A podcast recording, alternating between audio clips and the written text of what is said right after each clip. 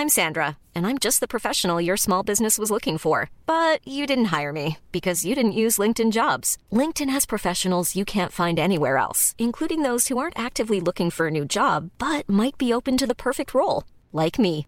In a given month, over 70% of LinkedIn users don't visit other leading job sites. So if you're not looking on LinkedIn, you'll miss out on great candidates like Sandra. Start hiring professionals like a professional. Post your free job on linkedin.com/people today.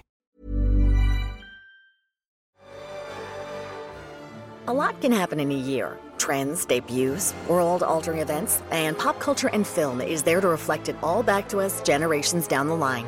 Welcome to the A Year in Film podcast, presented by Hollywood Suite. I'm your host, Becky Shrimpton, and today I'm joined by film and content specialist Cam Maitland and curator and film historian Alicia Fletcher. As season four comes to a close, we've looked at some amazing movies in the year 2010.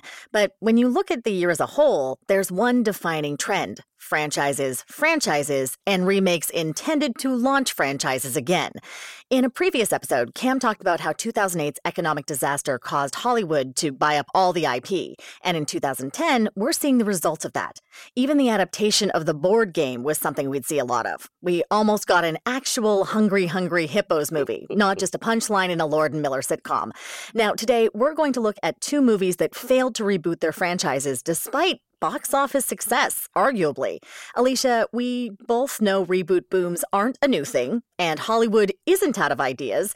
But Cam, what should we know about the reboot slash adaptation slash franchise boom of the last year of the 2000s? It's it's ridiculous when you look. You've got like Harry Potter and like Percy Jackson. It's, it's Uh, but I think we'll be getting to um uh like this era is where we start seeing what is now referred to as legacy sequels and like especially Okay. the nascent um uh, like version of that though yeah I'm, I'm sure i there's actually a great Letterboxd list that i feel like would have the alicia stuff where she's like you know that uh harold lloyd was in a legacy sequel blah blah blah and i mean there are obviously big ones uh the 80s tried it as well like psycho 2 was a very successful legacy Mhm. sequel and so the, these ones, they're a little defined better. The best weirdly legacy sequel movie to talk about legacy sequels is the latest Scream. It's not necessarily my favorite movie, but they discuss it where it's like you bring back old characters, you're trying to like reconnect. And I also think another part of it is this weird idea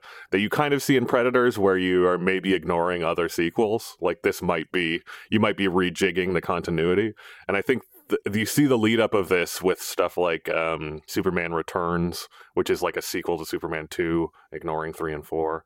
I, and I think you're also seeing, but along the way, like you would say, there's uh, uh, Sylvester Stallone, our friend from uh, The Expendables, uh, earlier, uh, right before 2010. Our friend. I guess. so. I mean, of the I show. Sylvester Stallone. Sure. You know what? From the way he talks about his fans, we are all his Yeah, friends. exactly. I, I mean, no, I'm number Yeah. one Stallone fan. Rocky franchise is my favorite franchise. Just great. I think it was him on an episode of Solar Opposites. Maybe not. Somebody at least making fun of him. Uh, yeah. Anyway, he had Rambo, uh, the the then reboot of Rambo, which I believe has been rebooted since, and Rocky Balboa, which of course got rebooted again with Creed, a more successful legacy sequel.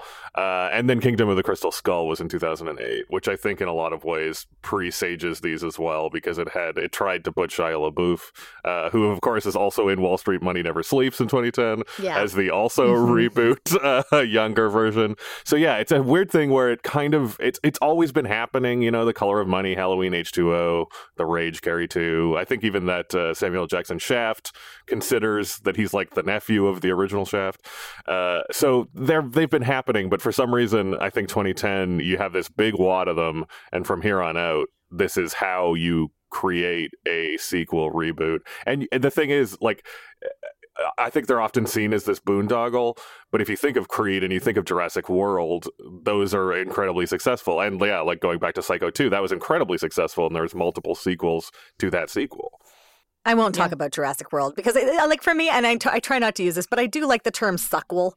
We're at the point where not only is it there to like suck all of your money, it's just also Sure. not very good, right? And I think the issue I have with a lot of the 2010 reboots is that they haven't quite found the balance between the fan service, because now the internet is there, and creating a new world that people can get into. Mm. And I think we're going to see that with one of our one of our films today. Oh yeah, I think that there's also this '80s mania, which uh, kind of peaks peaks. I would say kind of peaks, dies, gets uh, you know pastiche to death with like Stranger Things in 2016. But I think Yeah. that they were they were just mining everything from the 80s, and sometimes they were mining, for instance, in one of these films, a existing failure. like, uh, why choose Which to go back to the mines of a flop? Like, what are you But that person about? would also go on to direct the new Mavericks. So, yeah, you know, though you've got a lot of arguably uh, you can read all sorts of conspiracy theories as to whether or not Joseph Kosinski actually directed Top Gun Maverick, but maybe he's the king of legacy sequels. It's tough to tell. And I do think that both of these movies we're going to talk about really laid the track uh, for what would happen and be iterated better or worse. Interesting. So, Alicia, how is this not new? Like, why does Hollywood keep coming back to these things in these periods? I mean, money. Yeah. And it, it goes back to um, the gold diggers, right? Like literally, if you think about in the 30s, height of the depression, um, yet Hollywood, MGM especially, are kind of on top. You know, you had the gold diggers of 29, and then it was like, okay, what are we going to do next? Gold diggers in 1930, gold diggers in 1931, gold diggers 47 in 1932. different versions of A Star is Born? Yes, exactly. Yeah, yeah. I mean, A Star is Born is a great example. Um, although even there, you know, I think it's that's a funny franchise because it's not a franchise, it's IP. But uh, Mhm.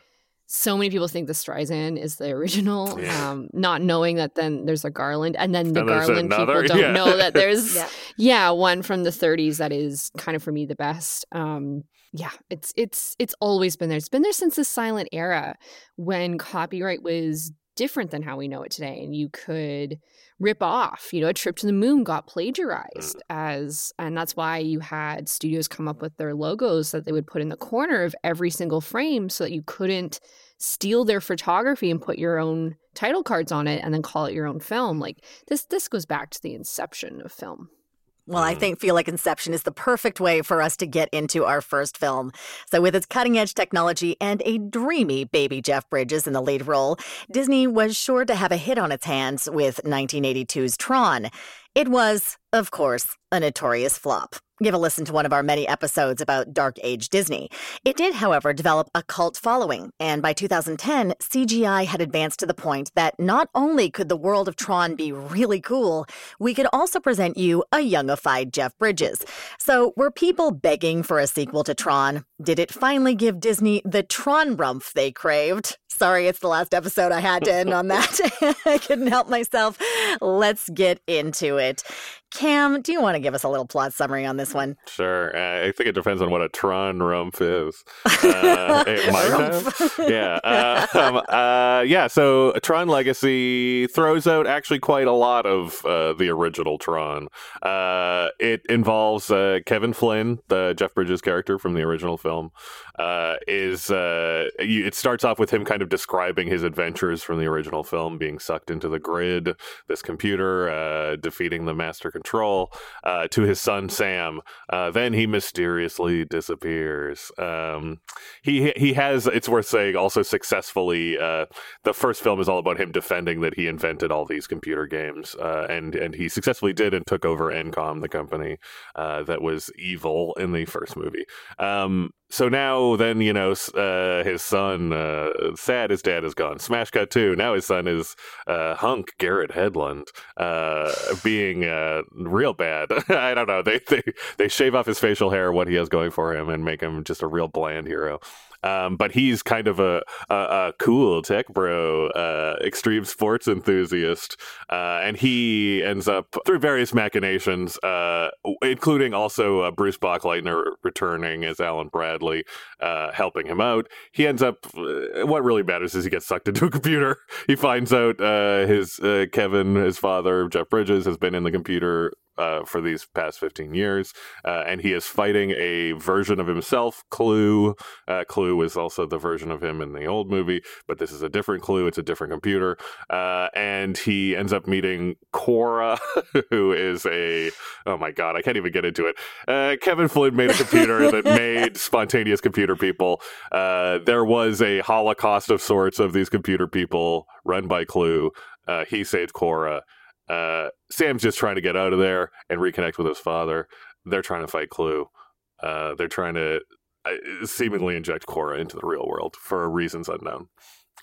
none of this matters. None That's of what's this so funny. yeah. None of that. None of No. that plot matters. And I, I didn't at even all. get to the, any of the good characters. No, I know, and neither does the fact that the the entire thing that Clu is trying to enter the real world is like, but none of this is going to work. Like your reality is different that's the from thing that, too. and the, is, the is laws like, of would you not are different. like if you so came out, would you not just be uh, electricity or some shit? Like that's the thing. That's what I would I don't know. presume. I tried to. I, I think don't that's know. what Lawnmower Man is about, yeah, right? kind like of. Yeah. Tron to Lawnmower, Isn't Man, Lawnmower Man also trying to like impregnate a woman so they can have a baby? Like, yeah, I think that there, there's now and again, compu- quite often when computers want to come into the real world, they're trying to put themselves in a baby, which makes more sense. I Um, don't know. I like the one that's got the guy who played Harold from Twin Peaks and Bud Cort as a computer that's trying to rule his life. And I am. If you have you I seen this movie? I don't remember that one. Oh my god, it's wonderful. Anyway, it's a, it's one. it's a rom com. It's great. I'll send you guys a link for it. I'll look it up and, and insert it. Um, but but that one's fun. That one's like computer comes into the real world, voiced by Bud Cort. It's great. I mean, there's there's a lot of I I uh, once again quickly just because uh, we had a little time this morning turned on while I had my breakfast tr- old Tron and forgot that like yeah the plot makes a lot more sense. It's a lot there's like a Wizard of Oz kind of element because everyone in the Yeah. computer has an outside the computer person uh, and like a lot of what the computer is doing is actually evil outside as well. Uh, and then also the fact that it's like religious, like it, it's users versus it's Mhm. very much. Uh, the interesting thing is I also wonder how much Tron Legacy got kind of scooped by reboot because I feel like Yeah. reboot is very much like the good sequel to Tron almost. Yeah. Oh, I'm you with get, you. get a sense with this that this isn't the film they set out to make because why is Cillian Murphy in this film yeah. as a villain For for, 25 second, seconds? He clearly has a much larger role that was completely and I haven't seen any writing on this. Maybe Mm, you have it, Becky. What is Honestly, going on? because they're setting up sequels. yeah.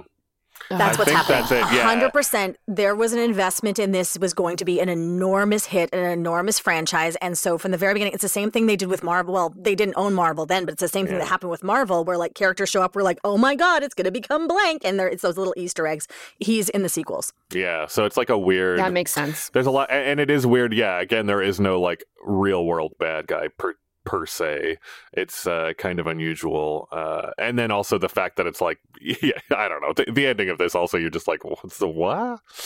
I, I do want to just signal that um, I didn't grow up. I think I, I have memories of Tron existing in my childhood because it was in pop culture. Mhm. Even if it was a failure, you know, it was an instant cult classic, but also like popular culture talked about all Yeah. the time, whether that was The Yeah. Simpsons. But when I sat down as an adult, and I was very lucky because I do think this still exists, but um, Disney has one 70 millimeter print left of Mm. Tron, Wow. the original Tron. And they showed it at TIFF. And, you know, I was like, oh, it- it- they showed it like a matinee on a weekday on, during March break for Mm. kids, which I was like, that's No. not how we schedule films, folks. but I, I took, I like came down with my lunch and like Yeah. watched Tron with like 10 other people. Wow. Seeing that in 70 with surround sound, Mm. and it was a, a 70 print that contained an incredible soundtrack um, that was, would have been cutting edge in 82. Yeah. Got it. Like I got what they were trying to do in 82 with Disney and animation. And it it's sad because I think people can't experience Tron the way it was meant to be experienced. And I'm not sure the filmmakers who made Tron Legacy experienced Tron the way it was meant I to be experienced because they miscalculated. Yeah, it's very interesting. We- We talked about Joseph Kosinski, and he's very much um, just like a work for hire. I, I, I think he he has a good background for it, but the Mhm. thing is, he was kind of like this is his first movie. Uh, he worked in video games and advertising. Uh, he was quite his movie Oblivion, the one that follows this, was quite hot, and he was prepping Oblivion. And I think Disney was very interested in him doing either the Black Hole or Tron, and they were kind of making him choose between. Uh, and he chose Tron, but it really was up to the screenwriters because he's like, oh, I, I didn't really care for Tron. uh, yeah, so it's interesting because he, has- he has this background of architecture and stuff, and y- Which works. That Yeah. actually works, I think. uh, I still, I don't know, it still doesn't look good though compared to what like the No, old I one. think it a yeah. lot of does. scenes. Oh, In- yeah? In, moments, I think this Okay. is way too dark In a moments, movie. yeah. Um, but I want to come back to the screen the screenwriters just for a second here because I think a lot of the blame does land on them because they don't like Tron either. Oh, I thought that And they this is- did. well, what are they Not doing at the table No. then? Yeah. So this is Edward Kitsis and Adam Horowitz, yeah. whose names might sound familiar because they do a bunch yes. of Disney stuff. The issue becomes is that they don't understand the world and it's too complex for just one film. And they're not doing a thing which a lot of things which they know they're going to have a franchise mm-hmm. is they keep the origin story nice and simple. They set up a couple little building blocks and then they move on to the next one where the world gets more and more complex. That doesn't happen here. Here no. they're just like, yeah. here is everything you you yeah. and on like nine different plot lines and another story and there's just yeah. too much going on. Hard though because and I'm going to disagree a bit with Cam. I think there's certain sequences at least of this film that look incredible. I did go see this in theaters. I saw it in 3D. I'm not a huge, I, even back in 2010, not a big fan of 3D in a cinema, usually because the bulb has to be so much dimmer that you're losing the quality of the picture.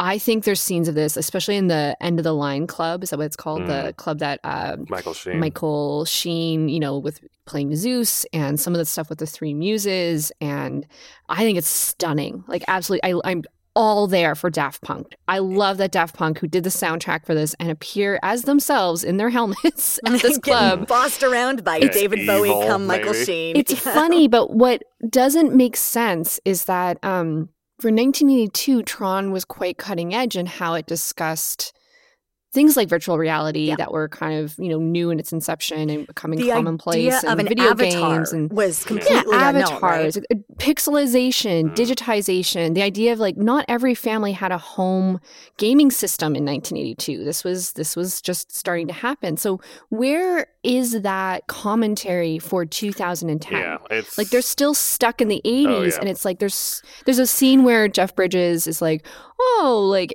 his son's t- telling him about Wi Fi. And he's like, mm. oh, I invented that in 85. And it's like, yeah go beyond Wi-Fi. Like, yeah. what is the 2010 there's commentary? A very weird. I think the like there's kind of two aspects of what you're talking about there. One is that like I think that they had a lot of like super cutting edge artists, like you said, the soundtrack or the original is Wendy Carlos, and all the designs yeah. are Moebius. So yeah. it's like they really had the top artists working at Incredible. the time, uh, which is why it looks and I think sounds so much more interesting. Not that like Daft Punk is interesting, and there's a couple of great tracks, but I think a lot of people would say that this is kind of the worst Daft Punk album because it's just trying oh, to yeah, do sure. movie music. But uh, but the other weird thing, like you say, is a lot of people do comment that it it loses the track of what a computer is like in the modern era altogether. Mm-hmm. Like it's mm-hmm. weird that it's mm-hmm. old. And the other weird thing is like the original is about video games, and this one is really barely about video games, and it doesn't take into mm-hmm. account mm-hmm. what modern video games are like. And also, the other thing that kept Tron alive for the most part is video game adaptations. There was a great arcade game, great point, uh, and there was yeah. before what kind of got interest back is there's this video game Tron 2.0, which literally involves tr- like being on the internet and like uh, you know you have to fight a virus that an evil company has put in the computer, and it's like yeah, you almost should have just adapted to that because it at least accounts for everything. Yeah. I get though why like I was saying this earlier when we were just talking offline like if if you were 5 years old and you saw this film, mm. I do mm. get why Tron Legacy has a cult sure. following. I'm not defending it. Um, I looked forward to watching this again, even though I knew I disliked it intensely the first time I saw it. There's something about the visuals that pull me in, even if they're empty. It's like empty calories. I kind of don't care. Like I I think if you could watch this super high or um like maybe that's the way to go about it, but not for not for kids, yeah, not for five year olds. But um, I get why there's a cult following yeah. of kids who grew up with this as their Tron. In yeah. the same way, in '82, kids who grew up with '82 Tron started adopting it as you know a forgotten Disney cult classic. And I think that, I do see. Yeah, it. I think that that's fine. What I don't get is there's like a real Christopher Nolan bro people that think that this is like so aesthetically beautiful. And oh, I didn't realize I that. Get okay. that. I, I, think that there's no, people that just think this is a good movie, which I don't agree. It's with. not. no. It's not by any. But, but Tron thing... Tron isn't either from '82. Yeah, I'm defending say, Tron '82. Would, it's yeah. not a good movie. I would, no, yeah, for sure. I, love it. I mean, there's a reason why The Simpsons say, "Hey, did you ever see that boring movie Tron?" But I do think it's also Tron is also much more if you want to get stoned and watch a movie. Original Tron is yeah. much better. But I think what's yeah. interesting is they they didn't know even when they went to market this why they were remaking Yeah. Tron. Like, I, I Yeah. think that's part of the thing is like, we have Oh, this yeah. IP. Let's see if we can make something with it. Because even when they announced it, they were like, we know everybody knows Tron for like the visuals, but why people really love it is for the story. And it's like, No. name one single no, character yeah. from that movie. like, Yeah. go right ahead. Yeah, and it's then, almost like and- Disney was lost in 82 and Disney was lost in 2010. Yeah. If you look at those as parallel tracks, I actually think Disney in 2010 is going through the same identity crisis that it was in 82. It's so, and they don't, you know, this is 12 years out. We now can reflect back. They didn't know it at the time because, you know, the Pirates of the Caribbean franchise was their number one Mhm. entity. It was dying. Um, they had nothing. Yeah. They had nothing. That's it's what. also a film that for me feels so trying so hard to be cool right like is this Yeah. anti-corporate is this anti-technology Yeah. why is th- there is an lgbtq character but of course they're the turncoat you know and uh, i Yeah. think the other the biggest issue i have is with the way the women are treated in this because the Oh, original it's tron crazy. she is dressed Terrible. the same as everybody else is she plays the game the same way everybody else Mm-hmm. does like there is no and differentiation again, between like female a, and the male a characters woman outside who is a significant programmer. Like there's a third Yeah. character who is a woman who just she's erased. I could be wrong, but I don't think there's a single female board member in the beginning of the film. not. Maybe there's one or two, but like it's it's this 2010 out of context. Like, of course, Yeah. there should be women oh yeah. treated more three dimen ironically three dimensionally. um, but Olivia Wilde, you know, she's got this Louise Brooks haircut that's like asymmetrical. It's it's just so ironic too that she would be in a film like this, and I think watching some of the interviews she did, she was really doing her best to promote it.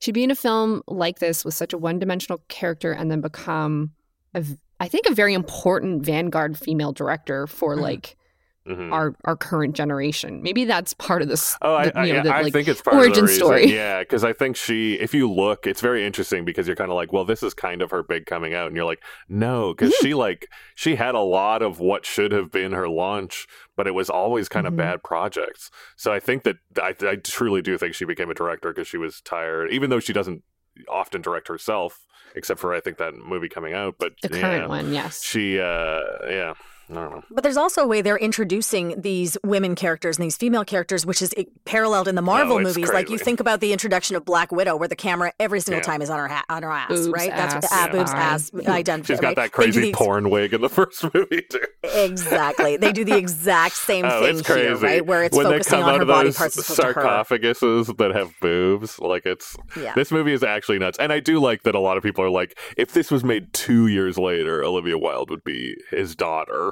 and like it would be Yeah. a girl. Like it's it is kind of weird that it's such a specific moment in time where there's not a lot of uh, like characters of color. There is not a lot of women. Like the other thing that there, there just aren't a lot of women at all. Like when it, the, like I Mm-hmm. think even when he's in the arena in the old one, uh, he's fighting women now and again. Like so, Yeah, some of the any women. programs are women. Uh, you know. But there's some interesting stuff going on, like in terms of technology at this time that I kind of wish they'd gone on to. Like this is the exact same year that they put Mark Zuckerberg as the person of the year for Time Magazine, um, Yeah. and they were they kind of presented him as like the savior of the digital age. And he was a semi-Buddhist. He wasn't interested in money. He loved Just being around such a nice people. guy. Exactly. His dream, and they, they quoted him, his dream was to turn the lonely, antisocial world of random chance into a friendly world, a serendipitous world, which is like, why didn't you focus on something about a character like that who turns evil, which is inevitable, Yeah. or like is I trying mean, to do that maybe with all their best interests, we you know, needed and then it uh, turns on them. the social network, I guess, to, to, Yeah. to tell us this guy's actually an asshole. Yeah, I mean, it's interesting. Just coming back to your comment, Cam, about how it's a lot of the Nolan Bros um, who have adopted this as like a great film, and I call them neckbeard cinema bros. Um, but I think there is a certain element of like incel, 4chan, like love potentially of this kind of story. It's it's really. It's almost like it was made in the 1930s, except it's Yeah. incredibly cutting edge in its technology Yeah. that I could see really appealing to the Zuckerberg, you know, Sure. Yeah, yeah. very um, disenfranchised white men. Yes. But what they've clicked into here, from my understanding, is the mythos of Steve Jobs at the time. Because Yes. Steve Jobs, of course, as uh, many people don't know, in the '80s he lost Apple. They fired him, and then they then then they were failing, so they brought him Yeah. back, and he's the one who brought them back with like everything needs to be simple, and then he got this like mythos of being this infallible God. god. Yeah, right? yeah. And Yeah. that's kind of what they're trying to do with him and Clu and Kevin Yeah, Flynn. Like it's it- supposed to be both sides of the same, which I get. It but makes sense More too of that, more got of that, he's then. got that tech bro like Buddhism like it's all there's this weird Buddhism heroism thing that barely works throughout about sacrificing well, sacrificing he's just yourself. the dude. Like it's Jeff Bridges, but he's just the dude. Yes. Clu figures if I can be in. He can be out. With my disc, it's possible. And then what? Game over. The guy doesn't dig imperfection. Talks about like his buzz and Yeah. like his aura. Like it's ridiculous. It's obviously. I I mean, he, ju- he just won the Oscar, so it's obviously because that's the other thing is like Was Bruce. that for Crazy Heart? yeah, for Crazy Heart. Yeah. Like Yeah, Bruce Boxleitner is kind of sort of the main character of like Tron is the main character of Tron. Wild thing, and Tron is in this, but barely because they they don't want to spend money on uh, de aging Bruce Boxleitner. I think so. He mostly has He a helmet looks on. great. He does look great. You don't need to no, de-age just him. put He makeup on. Yeah, fantastic in this film. and he looks like himself. He's one of those people that aged kind of just yeah like like stretch his skin back with some tape and he'll be young again uh but yeah so that's that's kind of a weird aspect too um uh, so but jeff bridges takes over and i think jeff bridges you know he's also in iron man as like an evil tech person so i don't know it's it, it's weird. I, I think that they misuse almost all the actors because it's like, yeah, the, the, there's a lot of the humor is missing in this movie, and I think Olivia Wilde can be quite funny, and Michael Sheen is obviously making it work with humor. I think Garrett Hedlund eh, is one of those unfortunate guys where it's like he's incredibly handsome, but he's much better as a character actor that kind of shows up and steals a scene or two, and he's better as like a rat faced, sweaty, you know, long hair creep, uh, not the fresh faced man. Oh, that Michael Sheen character. To Michael Sheen's credit, he is finding jokes where there are no jokes. He is Yeah. bringing personality where there is no Mm-hmm. Doing a personality. little Charlie like he- Chaplin walk with his cane. It's yeah. wonderful. The son of Flynn. Of all the innumerable possibilities, he has to walk into mine. Libations for everybody! He's he was a big fan of Tron, and his agent was like, Ah. "Do not go into that meeting with Disney and say you're a big fan of Tron because they're going to pay you less. Make them work for it." Like he was like, "I Yeah. will do this for free." Oh, yeah. Tron was his number one film, which I'm yeah. like, good for him because he owns this mean, film because Yeah. he's the most memorable part. He shows up and you feel like you're Yes. breathing again. This is Yes. the era of Michael Sheen. Also, like the weird thing is, you're like, well, you know, Jeff Bridges was coming off this Oscar boom, and it's like Michael Sheen uses Oscar boom to be like, I'm going to be in Underworld and Twilight and Thirty Rock. like I'm going to play Wesley just a big Snipes in nerd, 30 Rock. Like, yeah, he just does whatever. He- but and he also managed to like he plays a bad vampire in like nine movies, but you're still always like, fuck That's yes, amazing. Michael Sheen is the bad vampire. I want to see this. All right, something we should talk about here before we before we go anywhere. I know we're giving him the love. This, of course, was retooled to be in 3D because of the giant 3D boom, and we should get into that just for a second because it's something very unique to like 2009, 2010, 2011. Yeah. Gone. Mhm. And I think that that's where where probably Joseph Kosinski shines too, because he has this background. He's actually still an adjunct professor of architecture, which is interesting. So I think he I think he that's really yeah, and I I I wish it came across more here. I don't know. I mean, the, the structures are cool and stuff because it sounds like he was think it does. very hands on in the special effects, which is very unusual. So yeah, I mean, there's care to it for sure. It, it has a vision. But yeah, it's so I think there's something interesting there, and I bet you, like you say, Alicia, that it was very. I can't remember if I saw this in theaters or not, but I bet it was pretty breathtaking. Yeah, it was. I think it was more breathtaking if you saw it not in 3D because of the reasons I kind Mm. of mentioned before. That especially that era of 2010, you would have to sacrifice the colors to see it in 3D, so it looked like very gray and very dim. True of Pixar. I remember seeing Up in 3D and then seeing it the next day in non 3D and was like, wow, what a disservice this bullshit technology is doing to cinema. um, you know, and this is also the era where Cineplexes realized that they could like not put their bulb Yeah. on the full volume and then that they would save money. So you're just seeing this like darkened version of the film. Yeah, I would I mean if you know what, if Tron Legacy were back in cinemas, like in a, in a let's say a TIFF light box, something where I can I know that bulb is the Mm. right level, I would go because I do think this is an experience. And I don't know when I'm ever going to get a chance to see that 70 print of Tron again. Well, requested at your local 70 millimeter cinema, I suppose. your local Cinesphere or what have you.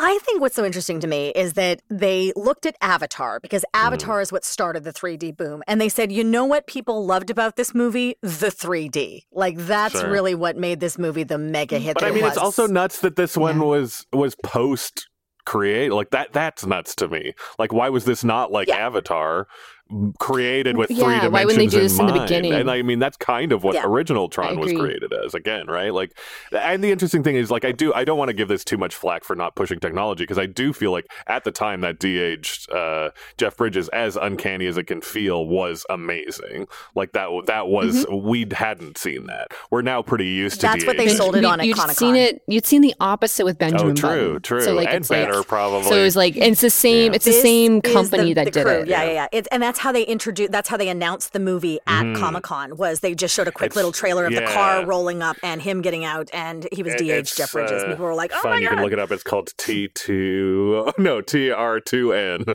You can uh, Google that on YouTube. It's a different special clip they made to sell it. And the other funny thing is, again, yeah, they sold it.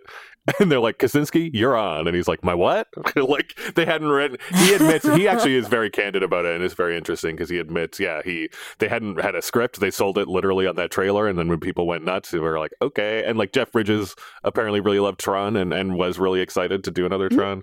But yeah, he kind of says, I don't know. And, and then he also says that, like, uh, will there ever be another one? Because, like you said, Becky, this made a lot of money. Uh, and it had a lot of merch. And again, it had, it had more, uh, it had cartoon spin offs, it had more video games, which apparently aren't as good as Tron 2.0. Uh, but then uh, he's also like, Joseph Kosinski is like, this was, uh, like you were saying, Alicia, this was a time where uh, you know Disney's always obsessed with intellectual property, but this was all they had. They were going back and forth between Yeah. two failure films, Black Hole and Tron, and uh, yeah, Yeah. and then so now he's like, now they have so much intellectual property. Why the hell would they ever go back to Tron? I mean, at least they didn't reboot a live action of the Black Cauldron. Oh, you know what, makes- I mean, Alicia? if you do that, I'm the there. rights. Are they doing as it? a as a childhood fan of the I would do it. Prydain Chronicles? You're always like, why hasn't anyone taken a swing at this? And it's because Disney Mm. Disney's sitting on it because they know it could be something. That would I would do it. it. Get Ti- get Tim Burton to direct Yeah. that. That is a real 360 right there.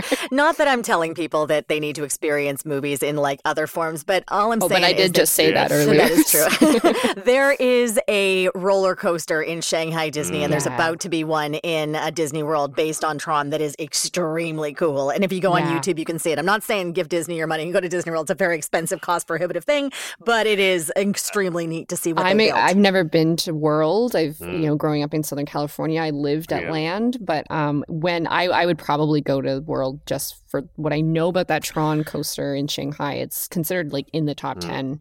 Um, in terms of like both thrilling coasters and what it does, but visuals and how it's designed, it's like next, like another I'll say world, if, basically. if any if any of you out there are broke like me and interested in these rides, there's quite often ride through videos that are really good.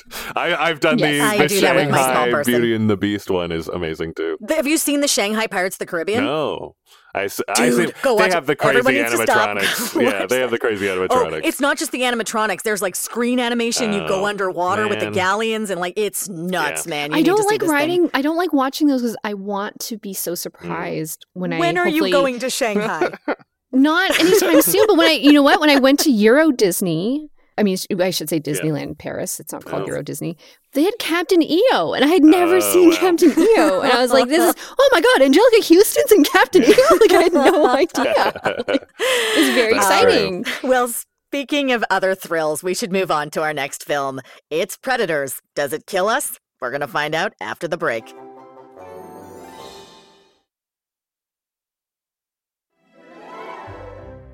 As we mentioned previously, there were a couple of franchise remake slash reboot attempts in 2010 that failed to take off. The Wolfman, Nightmare on Elm Street, and The Karate Kid all arrived and left with little steam on the backs of the box office giants behind them. The difficulty of the reboot, or in this case, a story that occurs in the same universe, is that audiences have certain expectations of what's going to happen, and it's up to the filmmaker slash studio to simultaneously play into those expectations while upping the ante to make this film modern and edgy. Well, 2010's Predators does exactly that. Katana battles anyone, and it made another ton of money. All the surviving cast members and the filmmakers wanted to make a sequel. They still do. However, we're going to get into that. Alicia, you love Predators. You love it so much. I do. And I'm not saying it's like, I don't think it's a phenomenally great film. I just think, very much unlike Tron, it was written directed and produced by people who live and breathe Mm. that original Predator film from 87. And I think to some extent the sequel, which is very good in my eyes from 1990, they they love this franchise. They love it. They respect it. And I think they got it really right on a very low budget.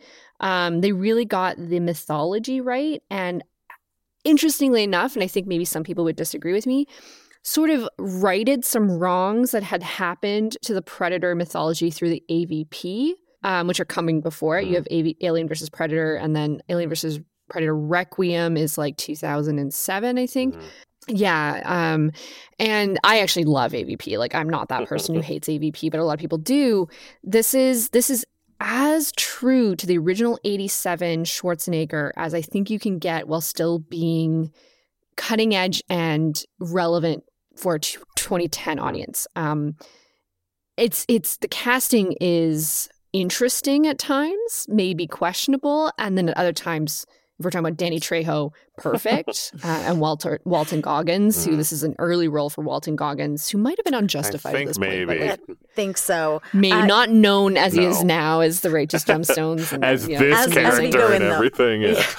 exactly. I do want to say as we go in, Danny Trejo is in this movie because he knew there was a script going around that was written by with Robert Rodriguez was doing it. He had been doing Machete, and uh, apparently in the script it says a Danny Trejo type, and he called him up and was like, "I hear you got a script with a Danny Trejo type. Guess what? I'm a Danny Trejo type." So good. Yeah, I, I So think did I don't think it's a love. spoiler. He gets killed off quite early. It's a very gruesome but well it's done so scene in horror. Yeah. I think it's brilliant. But I'm sure even Rodriguez was like, "Oh, he's not going to take this if he's only in the first 15 minutes of the film." But I think he's one of the most memorable parts And of it the film. also works because he has such a distinct voice. Mm. Yeah, he's also a real life convict, and that's Yeah. what he's playing in this, and he's very open about that and um, his life in prison, and so it just kind of it's very believable. Um, but I will get into the plot, not that it matters too much, but we are just dropped literally into the story because the opening shot is Adrien Brody um, plummeting in the sky. Like no idea who he's been thrown out of an airplane. Um, he lands in a jungle, doesn't know where he is, um, and then another guy plummets from the sky. And there, there are parachutes. Um, they see a guy in a parachute that didn't make it. that His body, his chute didn't open, um, and they're landing on this planet. Uh, well, at the point they don't, they think it's Earth, but spoiler, it's not. Um, and it's there. It's a group of people that are like either mercenaries, uh, notorious like killers that have been in prison, and all like very effective killers. And Topher Grace from that 70s show. So right away they're like, who? He's a doctor apparently. This is also his Um, Miley Cyrus moment, right? Mhm. Because he's he's Yeah. doing Venom in uh, Spider-Man Three. Like they're trying to get him out of that. Uh, that what is it, F- Tom Foreman? What's I don't remember the kid's name, but yeah, the, the that Eric Forman. show. Eric Um, yeah. You know, and this is a film called Predators, um, which is both throwback to the fact that the second film was called Aliens in the Alien franchise, and all it was was more of them. Um, not all. I mean, Aliens is a different film, and I love it. But like, this is, I think, in a way, where Predator Two, which takes place in New York City with Danny Glover, and I love that film. Oh no, I'm sorry, Los Angeles, not New York City, where the predators come to Earth to hunt, and it, you know, I, I do think it's great. But this is kind of more what the traditional sequel to the '87 Predator should be. Yeah. Um, and they have, you know, they eventually figure out that they are not on Earth. They figure out that planes or ships are dropping other alien life forms to hunt them, and also other alien life forms like themselves are being hunted. There's a lot of throwbacks here. My favorite throwback, which um, we have a, a film fact or an on film on Predator on our YouTube page for Hollywood Suite, maybe a film fact about how the original Predator was Jean Claude Van Damme Mm. for like two weeks of the initial filming in 87 in the jungle with John McTiernan, JCVD, and he had he had no Hollywood roles. And that at that time the creature looked very different. It was almost like a giant anteater. Mhm. Um, and so in one of the alien life forms that they encounter, it's that creature. It's like a there's so many Easter eggs that um I, we haven't said the director's name, Nimród Antal, who I think is incredibly talented. He and he had some really interesting Hungarian films and Hollywood films. Um, prior to this, he he gets it. Like he's watching that movie Predator over and over again and really just like making this not to the point where you're just counting the references. Like, Mm. you know, the first time I saw Predators, I didn't know that JCVD story and that that creature we saw that's incredibly well done with special effects was the original Predator. It's only now that doing the research. It just works. Um, I'm not saying this is a great film. It works really well as a B film. It came out late in the summer. My memory was it was an August release.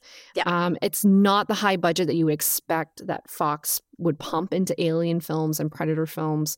It it does a lot with very little. And I think it's really effective as a thriller. I love this one as well. I think this is um, as close as you can get to what a legacy sequel slash reboot should do in building up the world, but giving you new people to follow and but not changing anything up too much. So you're like, no, that's not how this Yeah. works. So still like being cool with everybody and giving you new people to root for. And also, I mean, I understand most of the people of color die here, but like this is a pretty diverse Yeah. cast, which It is. I'm extremely pleased with. Yeah. I love Alice. Alice Braga's in it, and she's really in the tradition of that very strong female character in the original Predator. She's sort of the 2010 version of that. And um, Adrien Brody as an action star is an interesting choice. I think he works. I think much like Nimród Antal and Robert Rodriguez, he loves Predator. Mhm. So he was Yeah. trying to like, apparently he was trying to like s- sneak in Arnold Schwarzenegger one-liners, and So like, good. Antal was like, you can't do that. Yeah. You're not. You're Adrien Brody. Like you're not. And he was Arnold weirdly jacked at the time too. That was like a weird thing. Yeah.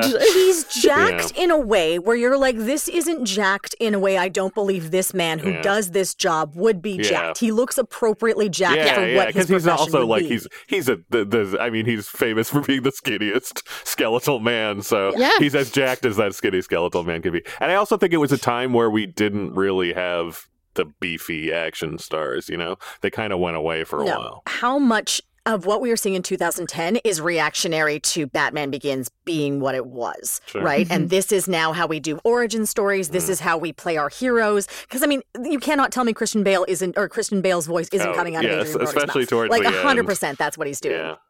Where are you going? The high ground. We need to stick together. Then you should follow me. It gets a little too gravelly for my personal taste of like, oh, that's put on, dude. Just yeah. just talk like people. I agree with you, but I think that's all part of the B film Mm. sort of, you know, shtick. Um, this is a film that does not pretend to be anything it isn't. No. And I really respect that because if you, you know, if you're listening to this episode, 2010 was a year where films pretended to be things they were not. Yes. And I think this film understood that it was going to be released in late summer.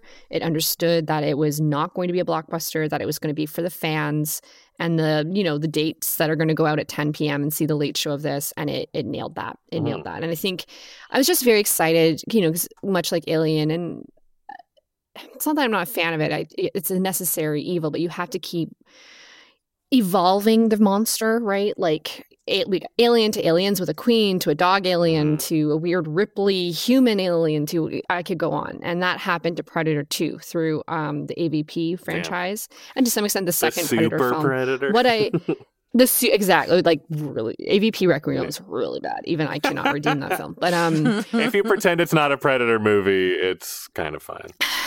It's a great Christmas Sure. film. Um, but uh, this is just the OG Predator from '87 in Yeah. terms of the Stan Winston. It's Stan Winston, right? The Uh, effects. yeah, like, it's it's a different crew because I believe Stan But it Winston is was the it- Stan yeah, Winston yeah, yeah. house. he gets credit for designing it, but like it's it's it's him. It's just it's this it, it's the same guy. And yes, there is a we find out in this film that there's warring factions of predators. Mhm. So there is another predator that's like the predator's predator. Yeah. that's more of a scary, like kind of different race of predator. I'm fine with that as long as you give me the original guy in the rubber suit and he's super vaginal and scary and he's got the green blood and he's you know he's tall but he's not like 12 feet tall he's like six Sure. foot eight i'm good He's, uh, Yeah. As this is the last episode of the season, I have to include an Ebert bitchity snippet because I've been loving them all season long. Mhm. And this one, he did not like the creature designs at all. And specifically the dog creatures, he had a Mhm, big mhm. issue with them existing. So his response was Here comes some really vicious warthog looking creatures. They weigh about half a ton apiece, move as fast as lions, and have so many horns and spikes sticking out of them that fornicating must have had to have been a sometime thing. Like, come on, dude. Just suspension of disbelief. Sure. No one is thinking Well, about these creatures. He'll creatures. be Yeah, happy it- that it Shane Black that. redesigned them to be different kinds of dogs in his Oh, terrible, terrible sequel. and Yeah, we don't Shane- need to talk about the talking Shane, about the Shane Black. Black yeah, one. like I'm I, sorry. that is a. I will say this. That is a film much like Ishtar. That if you can watch the first thirty minutes, Sure.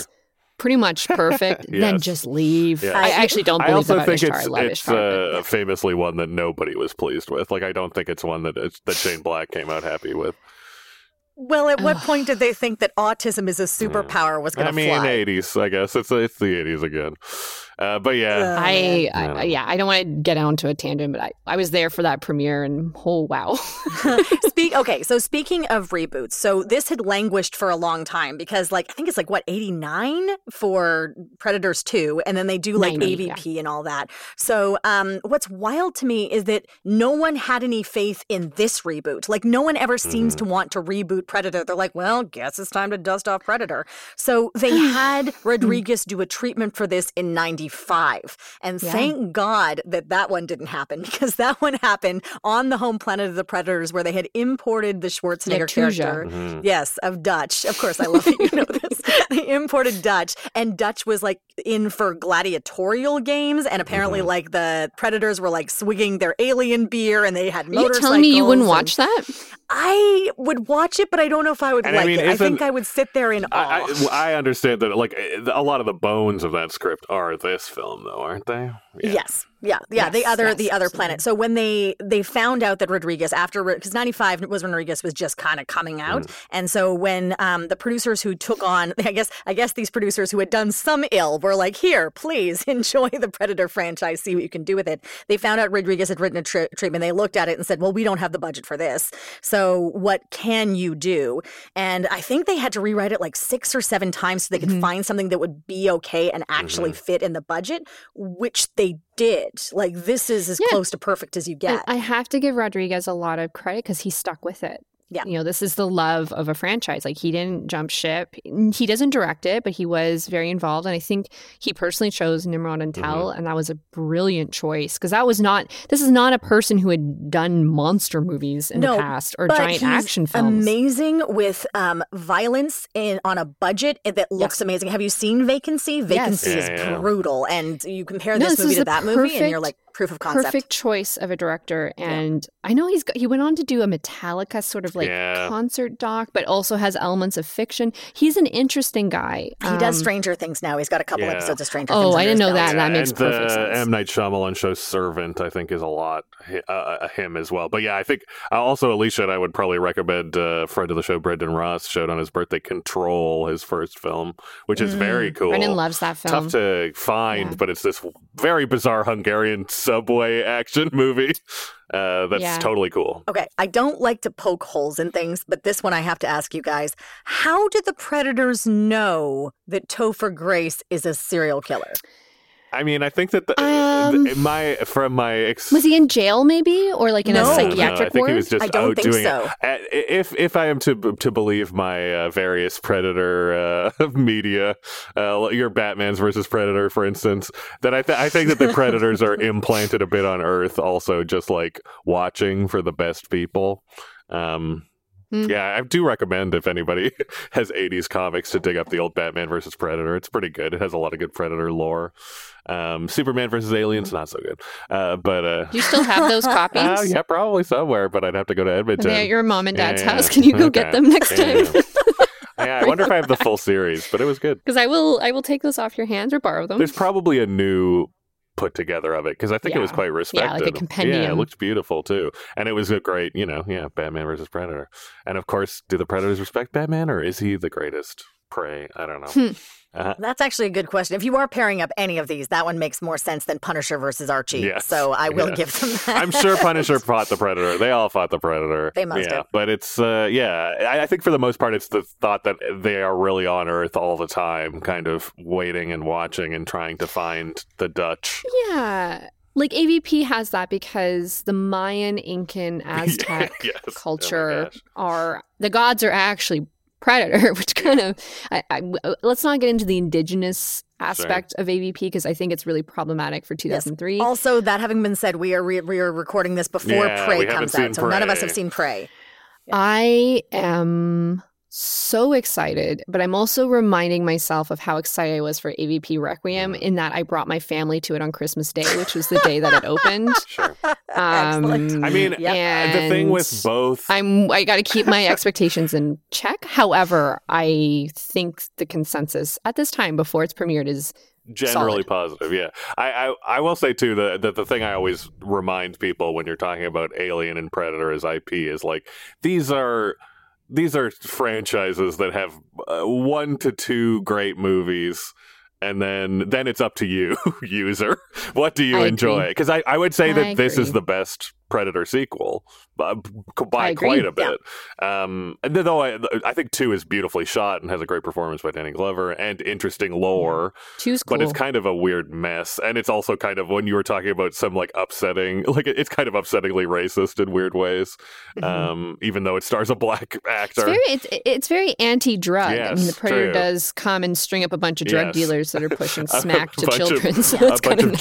Jamaican gangsters deeply, deeply racist. Yeah. Where it's like, oh my. And they're I like mean, Danny Glover is fighting them, so there's that. There are but yeah. arguments that Predator. I don't want to get too into the weeds here, but like Predator has the dreads. There's some Uh, elements yeah there. it was stan like- winston i believe uh, yeah he he uh Bull- Rastafarian. rastafarian warrior is what he's based on I, I, yeah. um I don't want. Yeah, I think you're right, Cam. Like, I there's many. f- I always will defend that a Predator film is fun, Yes. even when they anger me, all like fine, the Predator yes. did. Um, but I there are some that are exceptional. I think this is one of them, and I really hope Prey is exceptional. I think the idea of combining Comanche, like history and and the Predator mythology, and then I, I think I read that they're going to put a Comanche subtitled version mhm. available, which is pretty damn cool. I think it's even Um, a, a completely dead language that is uh, that they're they brought in a language person. Yeah, it's Wild. yeah. That's amazing. It's uh yeah, it's cool. And I mean that's the other thing with Predator and Alien is that like it's like how can you not be constantly making sequels to this? Like you can just throw a Predator in anywhere and it works. Let's get into that then. Why didn't this get a sequel? Mhm. Because for me, this made more than enough on top of the minuscule budget money. that it made. Yeah, it it made, made a money. lot of money. Everybody wanted to do it. It wasn't. I mean, very few people survived this, but like Brody was back in. Um, everybody was back in for this. So it's weird to me that they didn't. They even had the whole thing mapped out. The producers loved the idea of what the sequel was going to be. Do you guys know what the sequel was going to do? no. It's You ready good, for it's this? good. Oh You man, it, I would. It's real good. Okay, so the new movie opens up with more drops happening and Mhm. more aliens showing up. And wh- just as one of the super predators is going to kill the new people, both Royce and Isabel pop out, and they're like, "Welcome to the Resistance." So now they're running this whole thing. That's just the. That's just Act One. Act Two is they figure out how to get onto the ship. One of them is captured, and then it becomes Die Hard on a predator ship. Or Air Force One, if yeah, you will. Sure. Exactly. On a- on a- on a 100%. Predator ship. But I would watch the hell out of that. I'm like, that's another like the budget's not astronomical. You're seeing what you came to see, and you've got two people that you already know know what the tricks are, and just watch them get better. Mm. Right? I, think, that's interesting. Sadly, if you look at 2010 Fox, they probably at that point know they're poising themselves for a massive sale to Gotcha. Disney or Viacom or probably not Amazon at that point. And I think if you look at the kinds of films they banked and the kinds of franchises that they ensured the longevity of, Mhm. it was all just to poise it for a sale. okay, that makes sense. Yeah, and Which is why you're seeing but- Prey yeah, now. they also do say Yeah. that that essentially while they were kind of developing it and it was going back and forth, that the the Shane Black one came up and just kind of took the thunder. Yeah. And I also think stuff Yeah. like Adrien Brody kind of never. This is kind of his last bite at the apple of being an action star because he had King Kong Yeah. and stuff too. But yeah, Yeah, good point. So, 2005. yeah, yeah. There, I, he just kind of never clicked, and I think he's also kind of uh, a tough person to work with that people don't like necessarily. I know he's still around, but I know that I, I He's the Wes Anderson yeah, guy. yeah, he's Wes, and I think he's on TV a lot. But um, yeah, I He does I- miniseries. I and will say like that. though, there's a lot of hope, like the fact that Disney just now, with having purchased Fox, Mm-hmm. is doing Prey. Maybe this is going to be where we see the sequel. Like if Prey does well, and I don't know how things do well when they're just on Hulu, Yeah. but um, you know, if this does well, then I and we know that and Cam brought up uh, earlier. There's an Alien television series coming. Like we could see maybe not this exact script for Predators, but I could see them. I mean, especially Nimród Antal being um, so good at television right now with Stranger Things, bring him back. G- g- maybe like revise the script in a couple years, see what happens. Well, Nimrod Antal has a fantastic expression of delight and excitement, which is that was pancakes. and I think we end with the fact that this movie is pancakes. Yeah. And so, with the end of this movie, also comes the end of season four. This was one heck of a ride, guys. It was. True. It's, uh, It's like a free for all out of a predator ship. yeah, yeah, yes. we had some really amazing guests, uh, but we also had some really amazing movies that we got to watch with those guests. Uh, and of course, as we always end the season, what was the one movie that you guys would really recommend people go back to and go check out if they haven't seen it yet? Uh, Cam, let's start with you. You look confident. Sure, yeah. You know what? I think that I was very uh, impressed by Scream Blackula Scream, which I, I think was uh, Hmm. I always told that was considered a you know Blackula is good, Scream Blackula Scream is bad. Um, but I, yeah, I was really interested in it, and I, it made made me go back and rewatch Blackula. Uh, and yeah, those are just a kind of a great, uh, much deeper concept and franchise than I had expected. Uh, that that would probably be mine. How about for you, Alicia? I think I'd go back to our Kirsten Dunst episode because Dick really stood out for me. Um, it, yeah, I'm not going to make a joke. it's a but, gift that um, keeps on giving. Yeah. yeah, it's it was such a surprise to see that again and how um, effervescent and politically astute it was uh, for 1999. Um, and then otherwise, I'd say if I could have a second one, um, Canadian Heavenly Bodies. Just really fun. We, the, the Japanese version of this, the vinyl soundtrack arrived recently in the mail, and I've been playing that pretty hard. Um, and that was a really, really fun episode to do with. Uh, that was with. Um, That was with Brendan. yeah, what's the other film though? The one with Oh, the With one Perfect. Tom- Perfect. Perfect. I really, I mean, Perfect was pretty great. Yeah.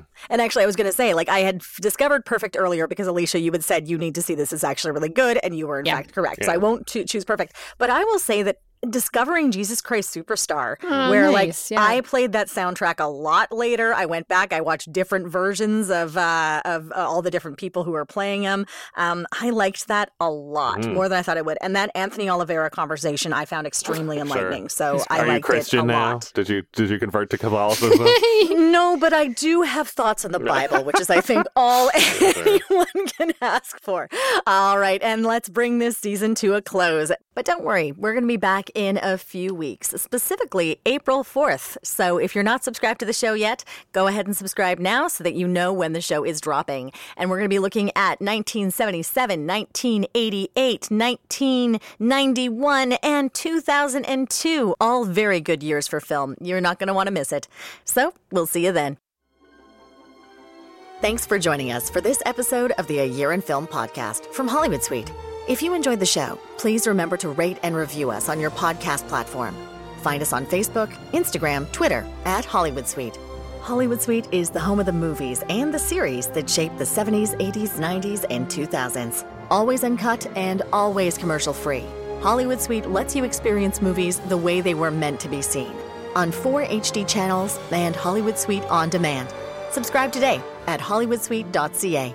The A Year in Film podcast is hosted by Becky Shrimpton and produced by Becky Shrimpton, Alicia Fletcher, and Cameron Maitland. And today featured Cameron Maitland and Alicia Fletcher as guests. Supervising producer is Emily Gagne. Executive producers are David Kynes and Julie Kumaria. Audio engineering by Andy Reid. We'll see you in a couple weeks.